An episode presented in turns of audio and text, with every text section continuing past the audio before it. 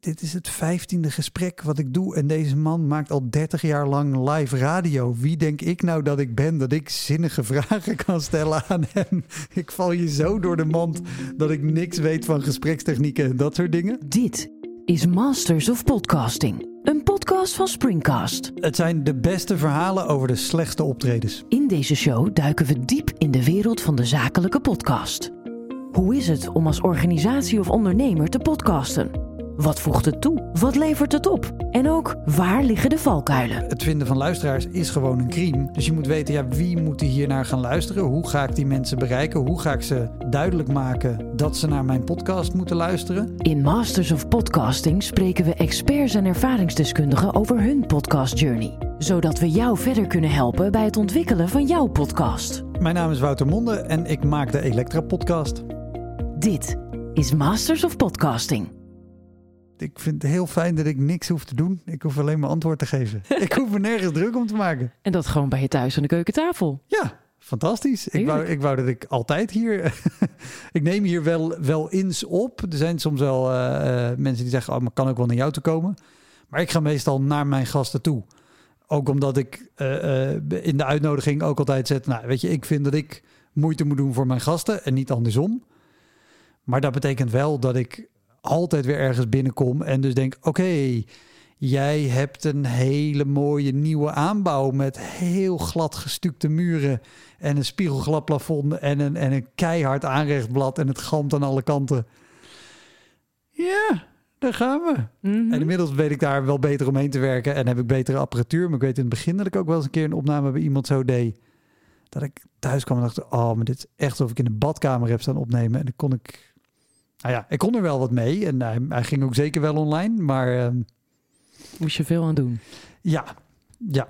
Dat was, dat was jammer. Maar ik ben ook vaak wel weggegaan, gewoon zonder betaald te krijgen. Gewoon uh, sterf maar met je klote geld en ik ga naar huis.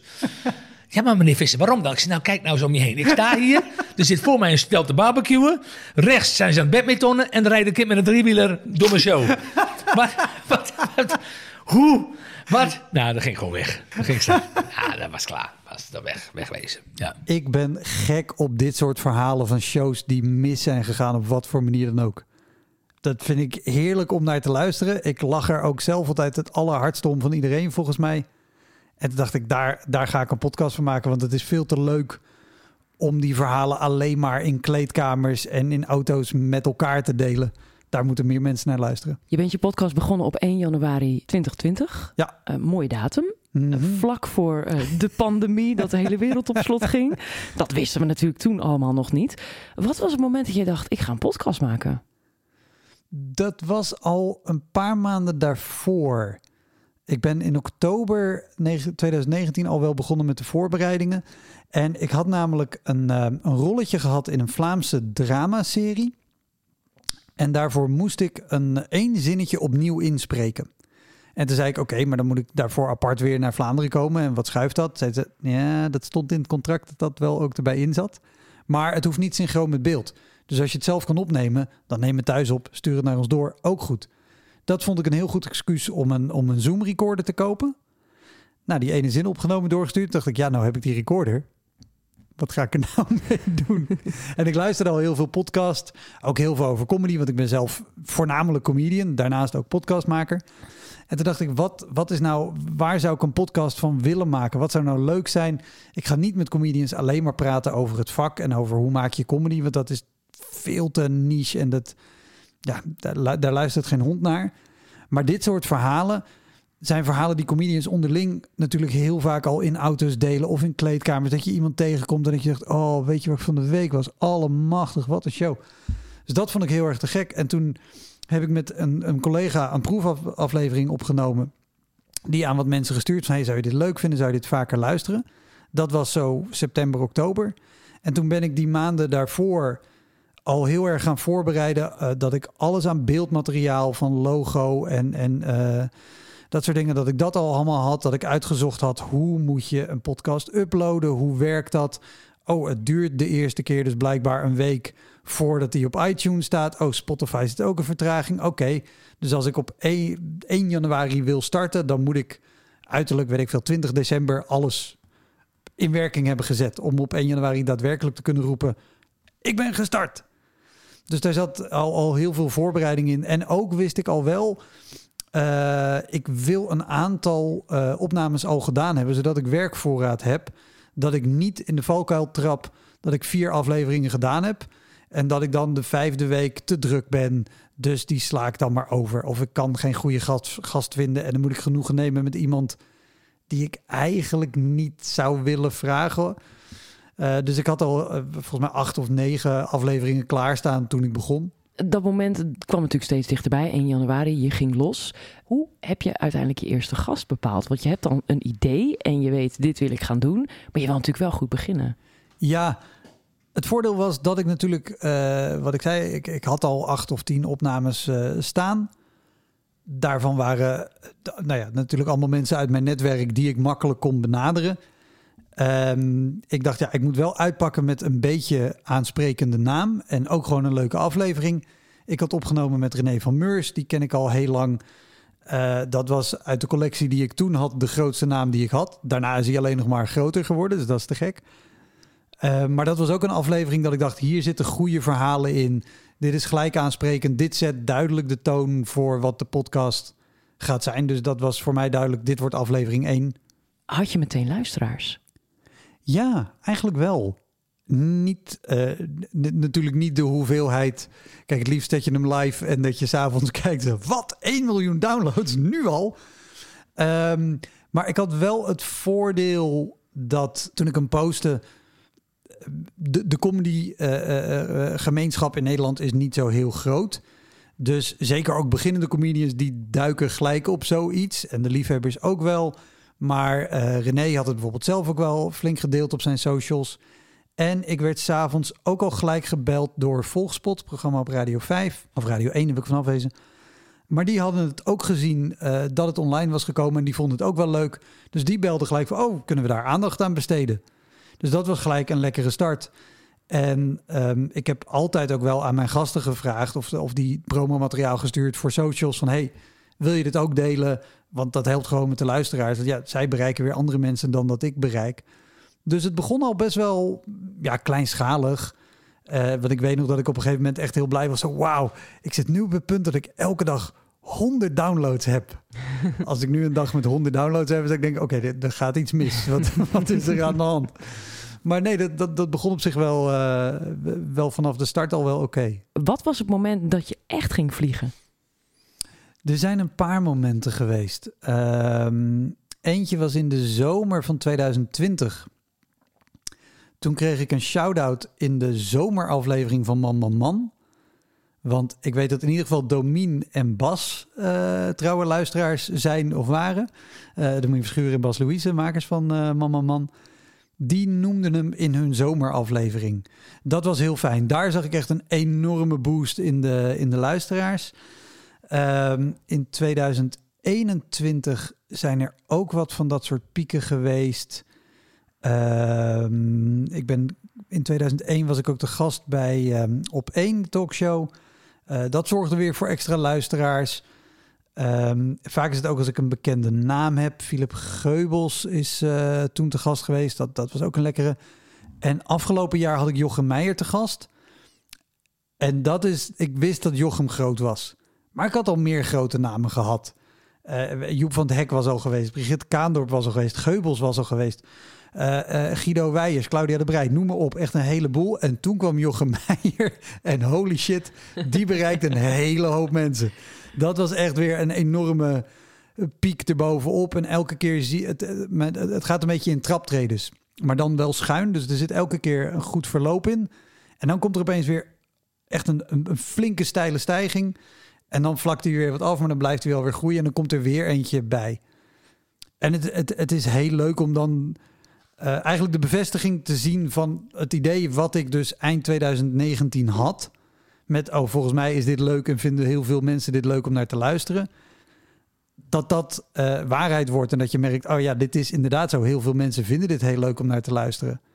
Dat, dat vind ik nog het, het, het allertofste. Dat allerlei dingen die ik had gehoopt, uh, ik durf niet eens te zeggen verwacht, maar die ik had gehoopt dat zouden gebeuren, dat die ook nu een paar jaar later aan het gebeuren zijn. En dat het ook echt gewoon die groei heeft die ik had gehoopt. En dat ik ook de mensen weet te bereiken, zowel qua gasten als luisteraars, die ik had gehoopt te bereiken. Hoe pak jij het aan als jij een, eh, een gast hebt voor je podcast? Bel je ze dan op? Stuur je ze een mailtje? Hoe, hoe gaat dat? Ja, dat wisselt per persoon. Eh, kijk, de mensen die ik gewoon ken en waar ik vaak mee speel, daar kan ik makkelijk zeggen: hey, zullen we binnenkort een keertje opnemen? Nou, 9 van de 10 keer zeggen ze ja. Er zijn natuurlijk ook veel mensen die ik niet ken. Ehm, maar dat is het fijne. Ik ben nooit verder dan één mailtje of één appje van iemand verwijderd. Want iedereen kent iedereen. Alleen is, je hebt natuurlijk een bepaalde categorie. Ja, bijvoorbeeld de Jochem Meijers, de Theo Maases, de echt hele grote. Dat is vaak lastig om daar direct bij te komen. Ehm, dus die kan ik niet zo direct mailen. Totdat ik het mailadres heb of dat ik het nummer heb. En dat probeer ik wel altijd te doen via iemand die al te gast is geweest. De geëikte weg is via een managementbureau of via een impresariaat.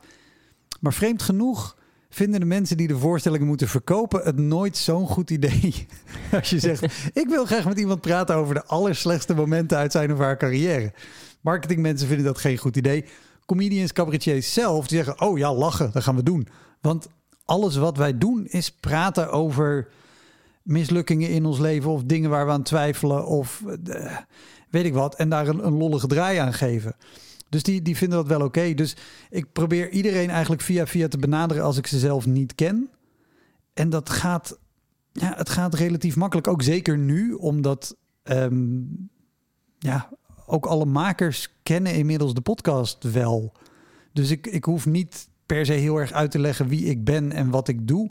En bijna iedereen vindt het leuk om, om mee te doen. Natuurlijk zijn er mensen die zeggen, nou, dat is niks voor mij. Of daar voel ik me niet prettig bij. Nou, helemaal oké. dat mag. Vind ik heel jammer. Maar ja, ze zijn niet verplicht om mee te doen. Maar ik heb nu ruim, ik denk dat ik 180 opnames heb gedaan inmiddels. Met wat er nog in voorraad staat. Als daar 10 of 15 mensen hebben gezegd, nee, zie ik niet zitten. Dan, dan schat ik het al best hoog in. Hmm. En er zit er één duo bij, dus die tellen gelijk voor twee. maar daar heb ik weer een nieuwe ingang gevonden, dus dat ga ik nog een keer proberen. Oh ja, wie dan? nee, ik ben, ik ben altijd heel, heel, uh, uh, heel discreet voor mensen die, die nee zeggen. Ja, ik, ik wil ook dat mensen zich vrij voelen om nee te zeggen als ze er geen zin in hebben. En dat ik niet later zo, ah, die en die, die zei nee. Nee, dat is niet zo netjes. Maar ik zeg het straks wel als die uitstaat. Oké, okay. ook je aan. Ga ik het zo even vragen nog. Jij bent van oorsprong comedian, cabaretier. Hoe zou je jezelf omschrijven? Ja, dat is zo'n lastige discussie altijd. Ik ben, ik ben stand-up comedian. Dat lijkt heel erg op cabaretier, behalve dat ik geen liedjes doe en geen typetjes. Dat is het grootste verschil. En ik heb geen decor. En ik speel meer op stand-up comedy avonden. Ja, dat is gewoon ik. Lamp aan, microfoon aan en gaan. Het zijn twee stijlen van dezelfde tak van sport. Ja. Maar zelf noem ik het comedian. Dat is voor mij het duidelijkst wat ik doe en welke vorm het is. Na de zomer ga ik weer op tournee met een avondvullende show. Stormbrein gaat die heten. En die gaat langs uh, eh, 50 theaters of zo door heel Nederland. En dat, uh, dat is ook het fijne, de, de crossover die er is tussen uh, wat ik op het podium doe en wat ik in de podcast doe. Ook um, omdat ik ook bij mezelf merkte dat ik ook al voordat ik de podcast maakte, verhalen vertelde op het podium over wat er op andere avonden bij mezelf mis was gegaan. Uh, dus dat, dat, dat zaadje zat er in die zin ook altijd al, dat ik dat ook al leuk vond om te, om te vertellen. En het punt is ook, ik speel heel veel en dat heb ik altijd gedaan. Dus ja, wat je meemaakt is ook veelal op, op podia of tijdens optredens.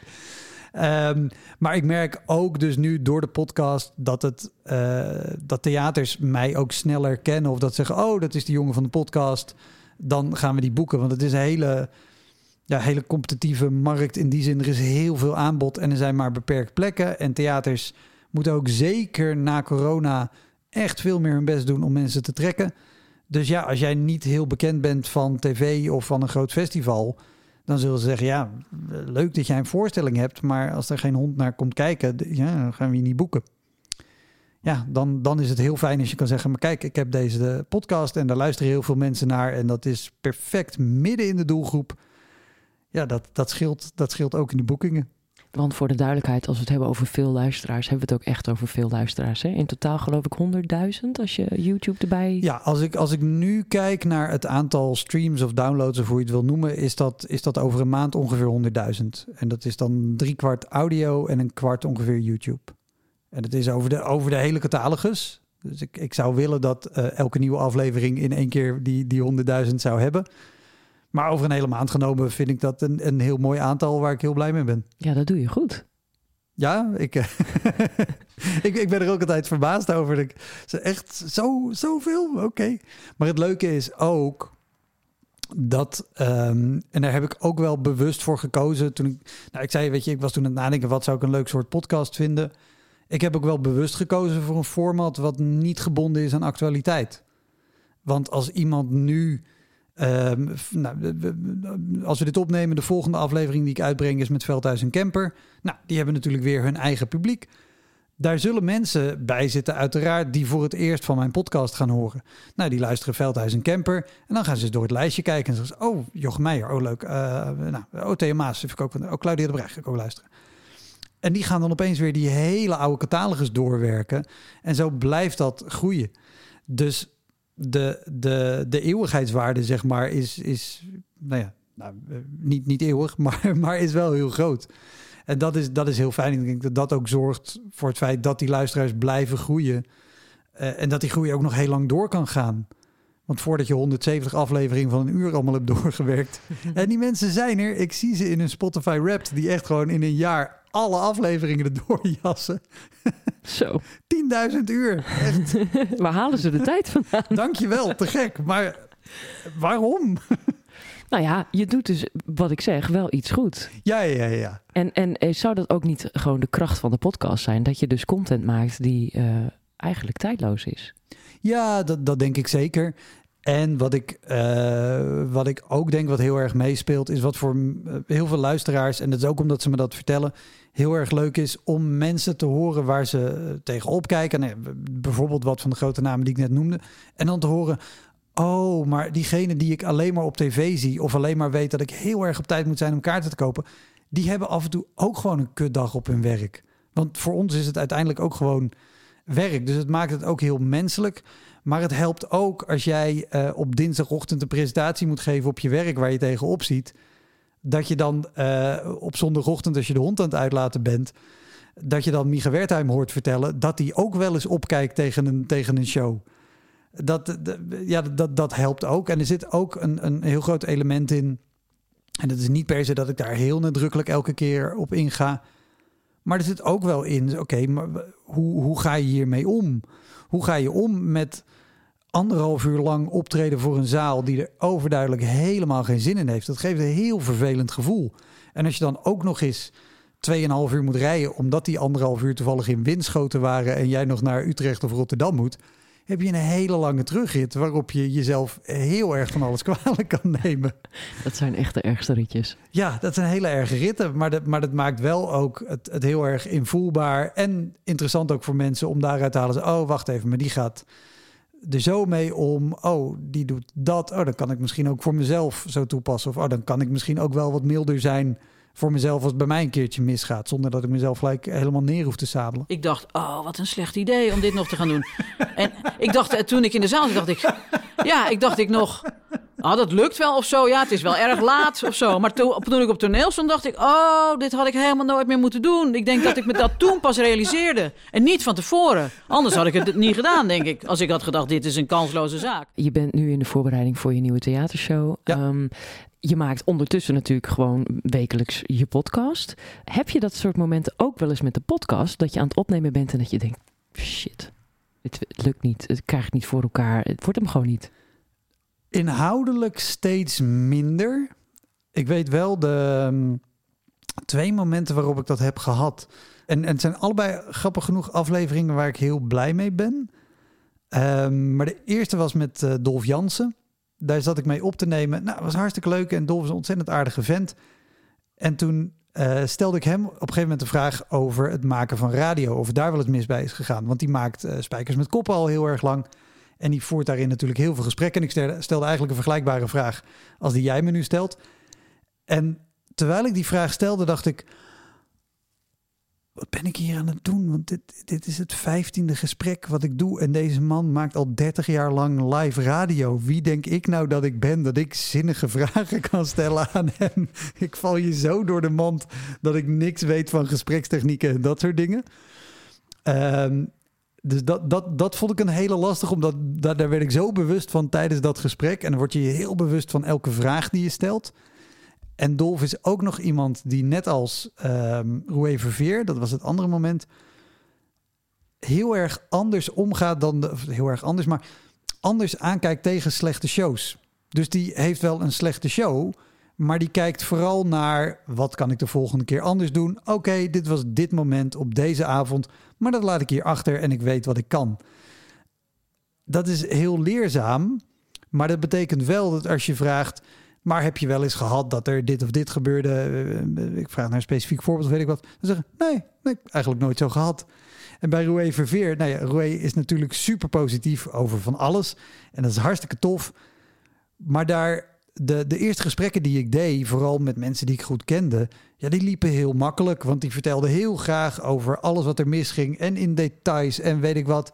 En Roué was over alles. Nee, nee, nee, dat heb ik eigenlijk nooit. Nee, het is altijd wel leuk. Nee, het gaat eigenlijk wel lekker. Ook omdat hij. Um, dat, ik, dat ik zei van oké, maar wat is dan het kleinste aantal mensen voor, waar, waar je voor hebt gespeeld? Nou, twaalf mensen. Maar dat vind ik niet erg. Want als ik speel voor twaalf mensen, dan ga ik mijn best doen dat die twaalf mensen de leukste avond hebben die ze kunnen hebben. En de volgende keer zitten er 24 en de keer erop 48. Wat een hele goede les is. En een hele interessante manier van kijken naar het vak. En wat mij ook echt wel geholpen heeft. Maar tijdens dat gesprek dacht ik wel eens: oh, maar alles waar ik naar vraag, komt niks uit. En toen halverwege, toen draaide het om. En toen was hij bezig. Ja, ik heb trouwens wel gehad dat iemand een keer een hartaanval had tijdens de voorstelling. Oh, er is ook wel eens iemand van het balkon gevallen. oh, oké. Dus er gebeurt wel wat. Er, er, gebeurt wel wat. Maar toen had ik nog niet, want dit, dit was allebei in het eerste half jaar dat ik het deed, had ik niet de kennis en de vaardigheden om dan tijdens zo'n gesprek mijn vragen zo te formuleren dat ik uitkom waar ik wil zijn. Of als iemand uh, de hele tijd zegt, nou dat heb ik nooit, of uh, daar kijk ik heel anders tegenaan. Nou, dat is hartstikke fijn. Maar dan weet ik nu, dan moet ik de vraag anders stellen, zodat ik toch op het spoor kom waar ik wil zijn. En dan weet ik, als we daar eenmaal zitten, dan komen er momenten vanzelf. Want bijna iedereen die ik te gast heb zegt, ik weet niet of ik wel genoeg verhalen heb. En die lullen vervolgens een heel en door. En het, oh, ik heb trouwens ook nog eens dit gehad. Ook oh, ik heb ook nog eens dat gehad. Ook oh, ik heb ook nog wel een keer. En dan komt het wel. Maar dat had ik toen niet. Wat heeft het jou gebracht, deze podcast, als je professioneel kijkt naar jouw skills als stand-up comedian? Als comedian op het podium uh, vanuit de podcast? Oeh, dat is een leuke vraag. Ik uh, ben denk ik heel erg gegroeid in mijn stemgebruik. Wat een heel belangrijk onderdeel is van, van op een podium staan. En juist door zo bezig te zijn met audio in een podcast, maar dus ook al, uh, ja, als je een introotje in, inspreekt Maakt natuurlijk een heel verschil of je zegt... mijn volgende gast is Pietje. Pietje heeft een prijs gewonnen en hij toert de hele wereld rond. Uh, ja, dan zet ik hem ook uit na 10 seconden. Uh, dus als je dat inspreekt en je hoort jezelf dat zo doen... denk je, oh wacht even, dan moet ik... Mijn volgende gast is Pietje. Pietje heeft fantastische prijs gewonnen. Hij toert de hele wereld over. Heel veel plezier. Dit is de Elektra Podcast met Pietje. Dan denk je, oké, nou, ben ik benieuwd. En dat merk ik dat ik dat op het podium ook steeds meer en meer toepas waar ik dat vroeger niet deed. Ik denk dat dat wel echt komt door het, door het maken van deze, van deze podcast.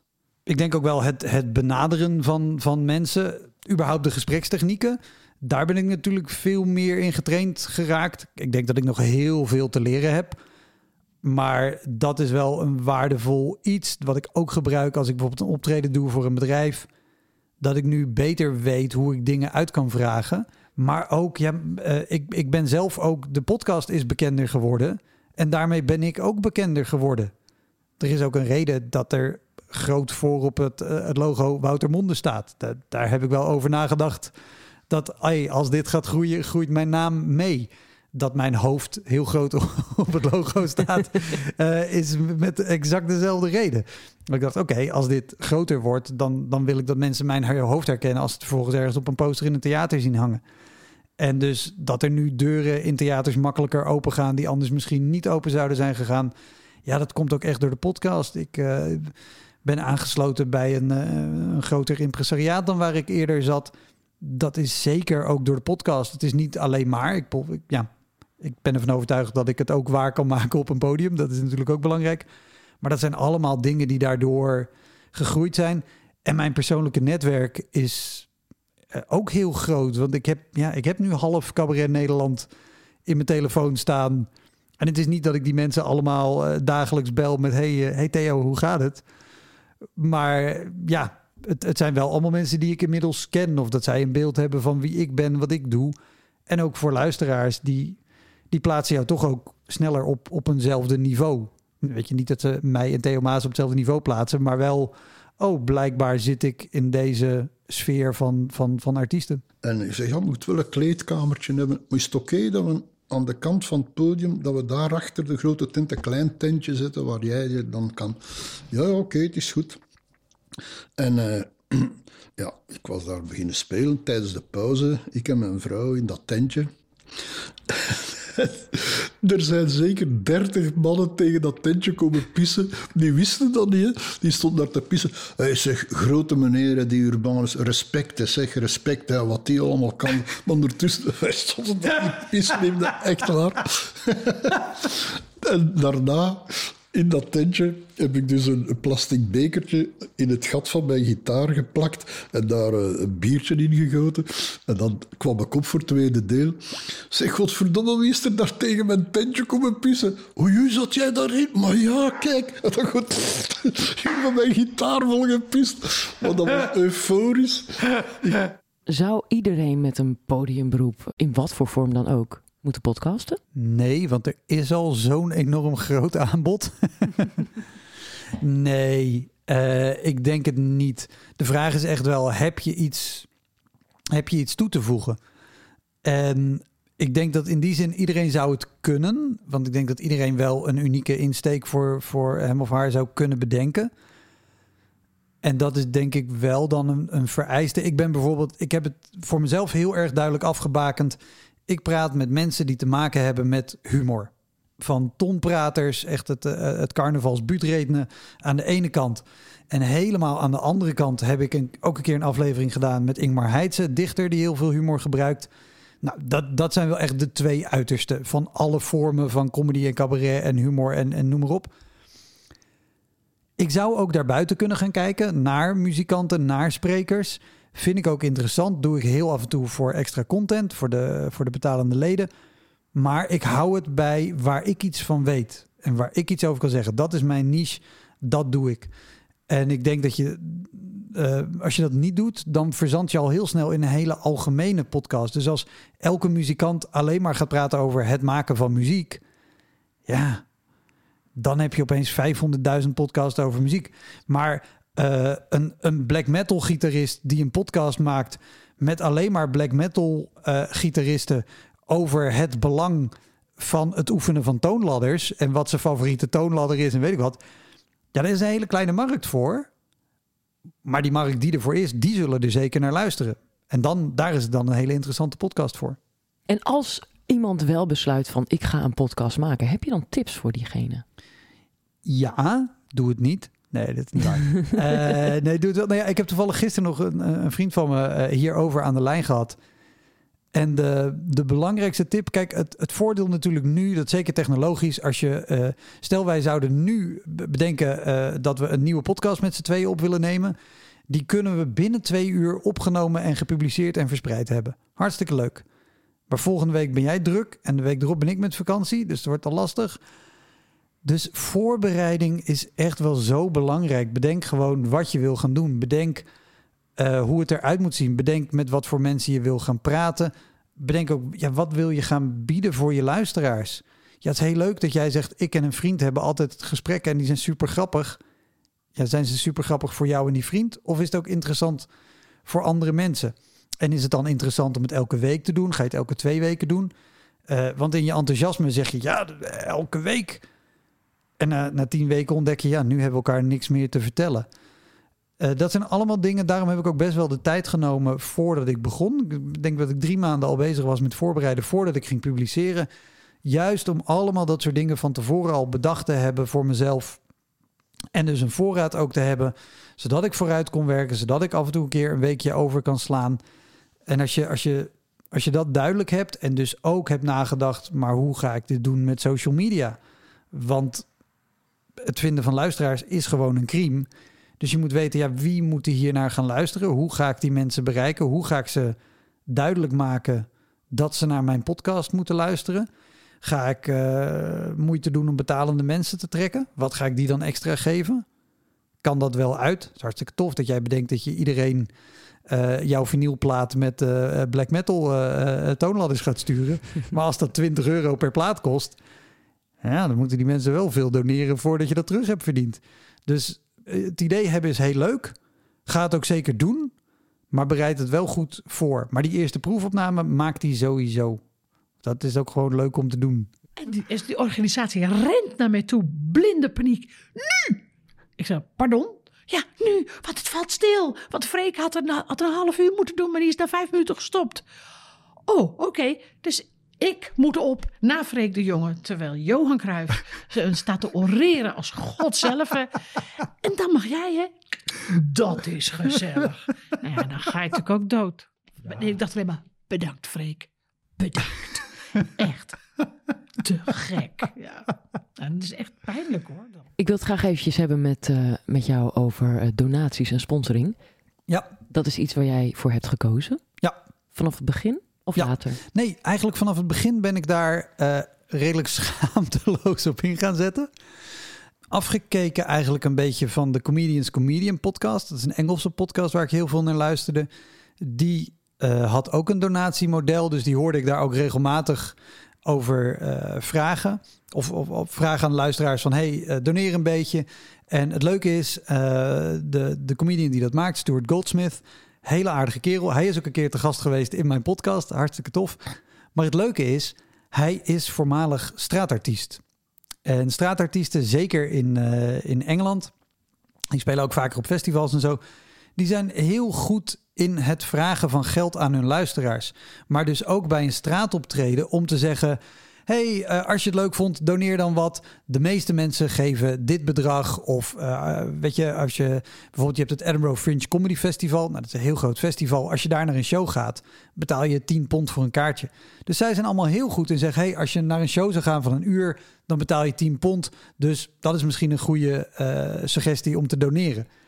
Waarmee je mensen natuurlijk al heel erg een bedrag meegeeft wat een, wat een fijn model is.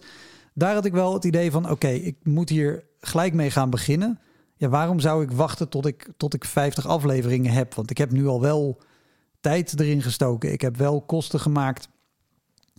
En dus ook, uh, en wel gedacht van, ja, maar ja, misschien gaat niemand doen. Ik had wel uh, de, mijn eerste drie donateurs waren mijn vriendin en twee goede vrienden.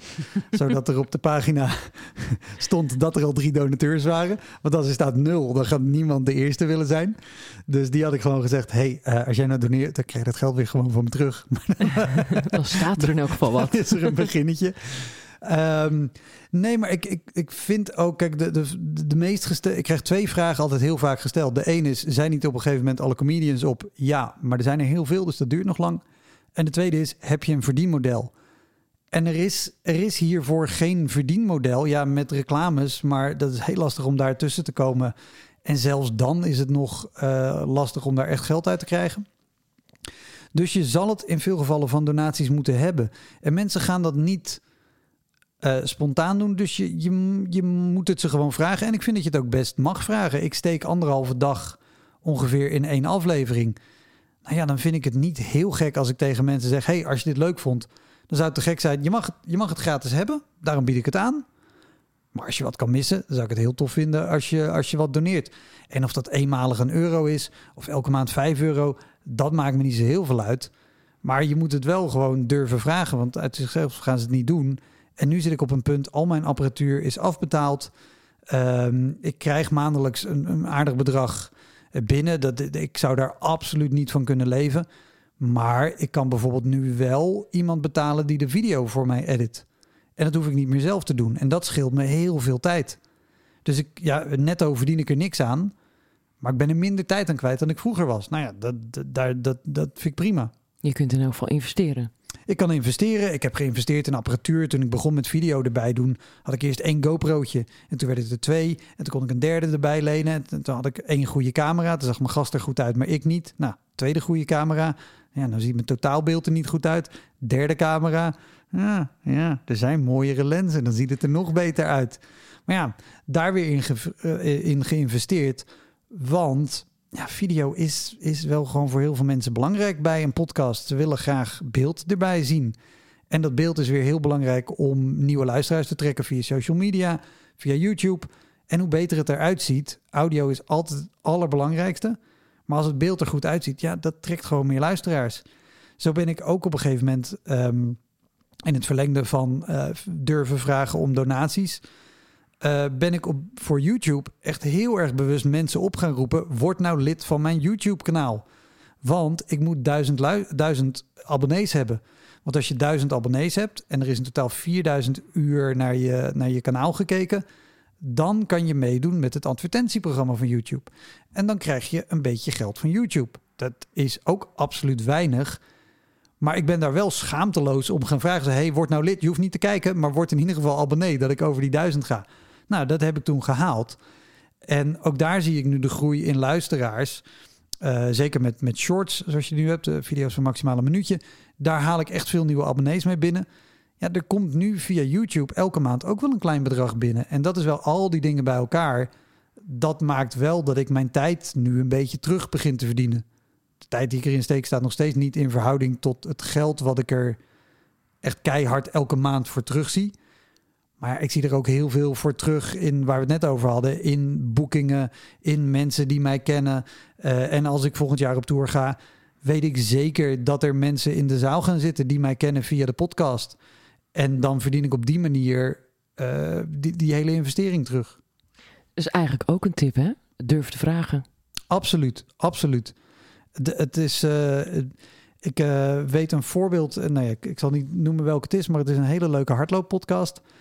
En ehm, die hebben het heel lang afgehouden.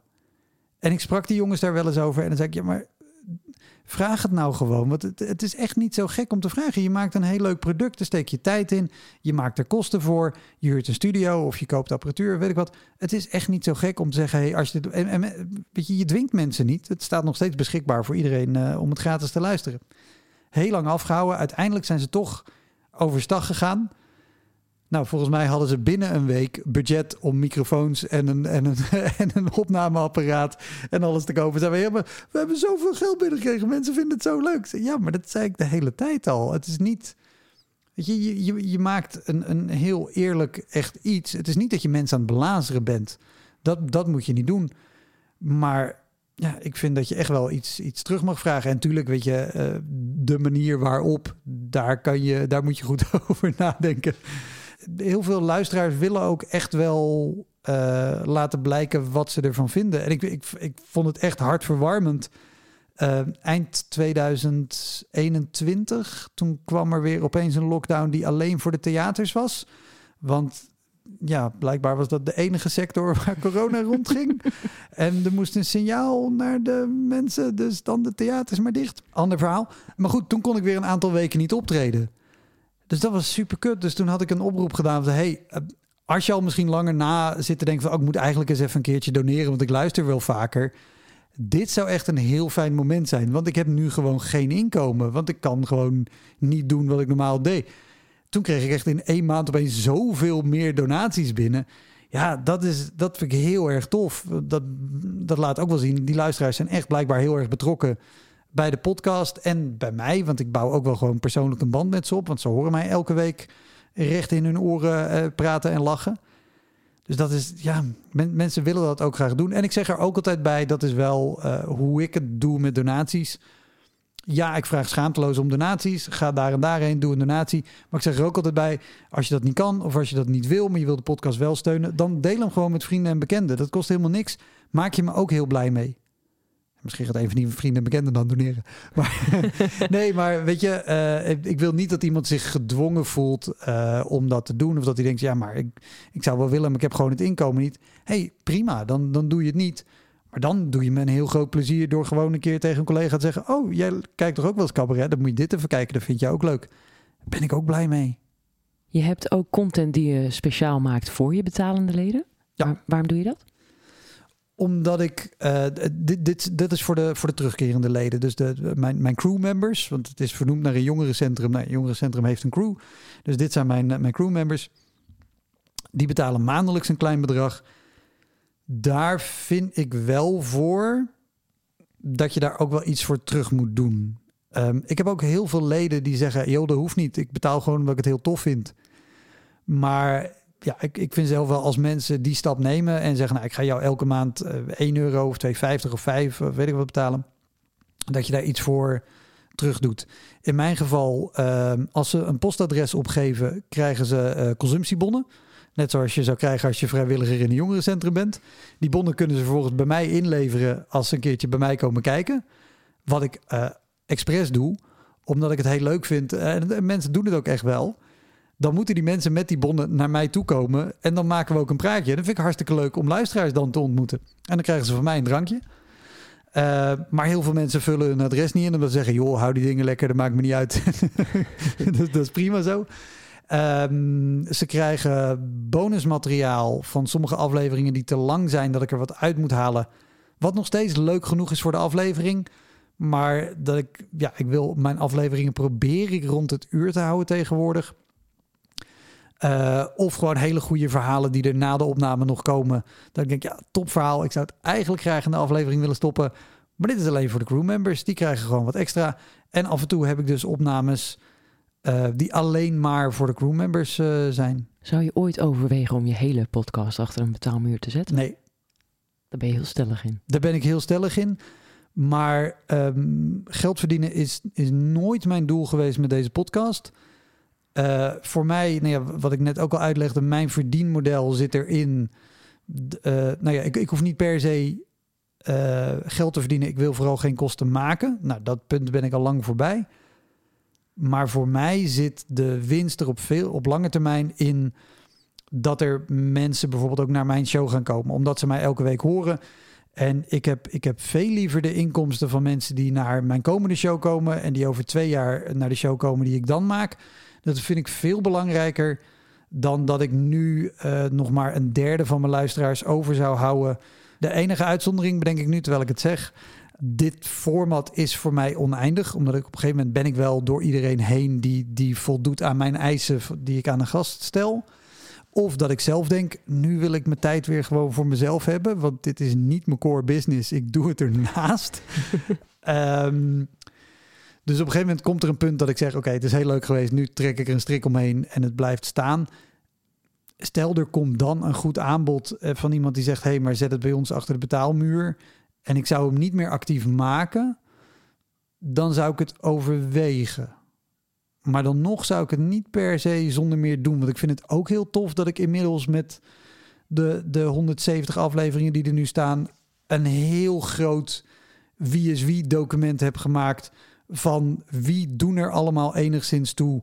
in de Nederlandse en Vlaamse comedy tussen 2020 en 2025. Ja, dat is, dat is zo'n groot megalomaan project...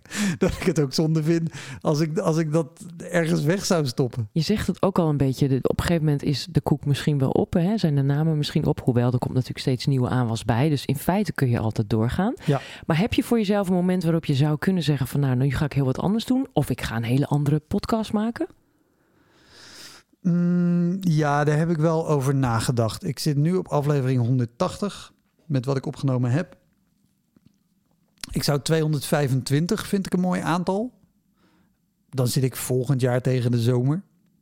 250 vind ik een mooi aantal. En ik ontdekte laatst, vraag me niet waarom ik het opzocht, maar dat 31 december 2024 valt op een dinsdag. En dinsdag is mijn publicatiedag. Dan zou ik exact vijf jaar dit hebben gedaan. Het, het zou kunnen dat, ik, dan zeg ik stop ermee.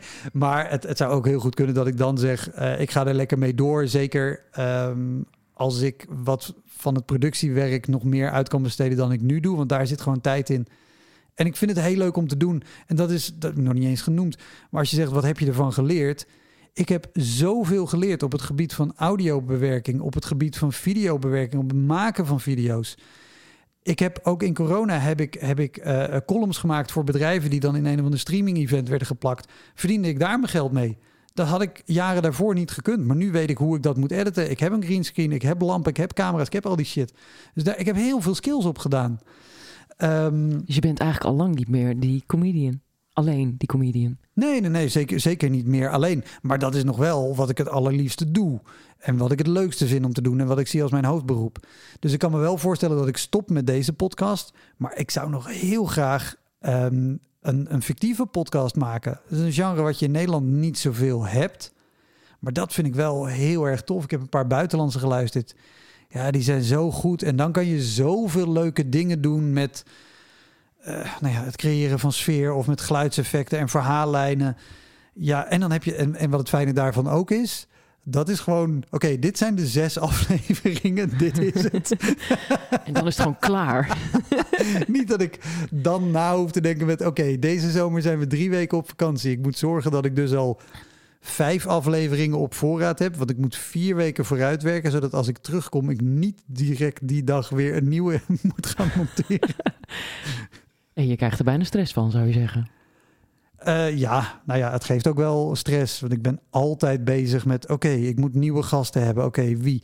Ik moet, oké, ik heb nu alweer een tijdje lang wat kleinere namen. Ik moet toch ook wel weer een beetje grote naam hebben. Want dat, ja, dat houdt de, de trein gaande. Oh, ik wil die graag hebben. Hoe kan ik die bereiken? Oh, die heeft nee gezegd. Oh shit, ik wilde die heel graag. Oh, zou ik die niet toch nog een keertje? Dus ik ben er in die zin wel altijd mee bezig. En het is heel leuk en ik krijg er heel veel van terug. En als ik er geen plezier in zou hebben, dan. Maar dat is ook. Stel, ik zou volgende week er echt helemaal klaar mee zijn. Ja, jammer. Dan, dan stopt het. Punt. Dus zolang ik het leuk vind, ga ik door. Maar dus het, het geeft wel stress dat er elke week een aflevering moet zijn. Dat was ook helemaal niet het plan. Ik had van tevoren bedacht, doe om de week een aflevering. Maar toen had ik acht of negen afleveringen opgenomen. Toen zat ik te rekenen. Dus ja, als ik nu weer iets nieuws opneem, ga ik hem pas in juni uitbrengen. Is zonde. Het zijn allemaal zulke leuke gesprekken. Die wil ik nu al laten horen. Nou, dan doe ik het elke week. Wist ik veel dat het zoveel werk zou zijn. Tot slot, heb je nog een bucketlist? De ultieme gast die je nog niet hebt weten te strikken, maar waarvan je hoopt dat die ergens binnen die misschien wel 225, 250 afleveringen nog tegenover jou komt te zitten? Ja, de, er, er blijven. Nou ja, ik, ik, ik heb ehm, eh, internationaal stuur ik eens in de zoveel tijd weer een tweetje naar eh, of Ricky Gervais of Jimmy Carr. Die zou ik heel graag hebben, omdat ik dat fantastische comedians vind. Ehm, maar in Nederland, ja, ik zou André van Duin heel graag hebben. Maar ik weet dat dat niet gaat lukken, want daar, die, heb ik uiteraard wel eens uitgenodigd. En dat, dat is de enige waarvan ik ook wel zeg eh, dat hij nee heeft gezegd, omdat hij ontzettend lief en uitgebreid eh, mailtje via zijn management eh, stuurde. dat hij het niet ging doen en waarom niet. Maar André, als je dit hoort, kom alsjeblieft wel, want het lijkt me te gek, omdat het enorme jeugdheld is. Ehm Tineke Schouten zou ik heel graag willen. Want dat vind ik zo tof. Die draai... Dat is zo'n naam, die ken ik echt al zo lang als dat ik leef. Is Tineke Schouten iemand waarvan ik weet... die doet dit op, op alle grote podia altijd al. Dus dat vind ik heel erg gaaf. Herman van Veen zou ik nog... Herman Vinkers, die heb ik toevallig van de week gesproken... maar ik weet niet of dat gaat lukken, want die is heel terughoudend. Maar die zou ik heel graag willen. Dat zijn wel de grote. Maar dat zijn ook vooral, wat ik heel tof vind... de, de grote namen uit het cabaret... die zeker in de jaren negentig heel groot waren. Want dat is de peri- periode dat ik zelf heel erg cabaret begon te kijken... en ontdekte, dit vind ik leuk. En die hebben ook allemaal de periode in Nederland meegemaakt... dat je dus, eh, net als Bert Visser bijvoorbeeld... die is, die is wel te gast geweest... die heeft in al die jongerencentra gestaan. In al die afgerachte eh, eh, tenten... waar je gewoon binnenkomt en zegt... Waar is het podium? En dat zeggen, dit is het podium waar je nu staat. Dit is het podium. Straks schuiven we dit gordijn op en dan is dit het podium.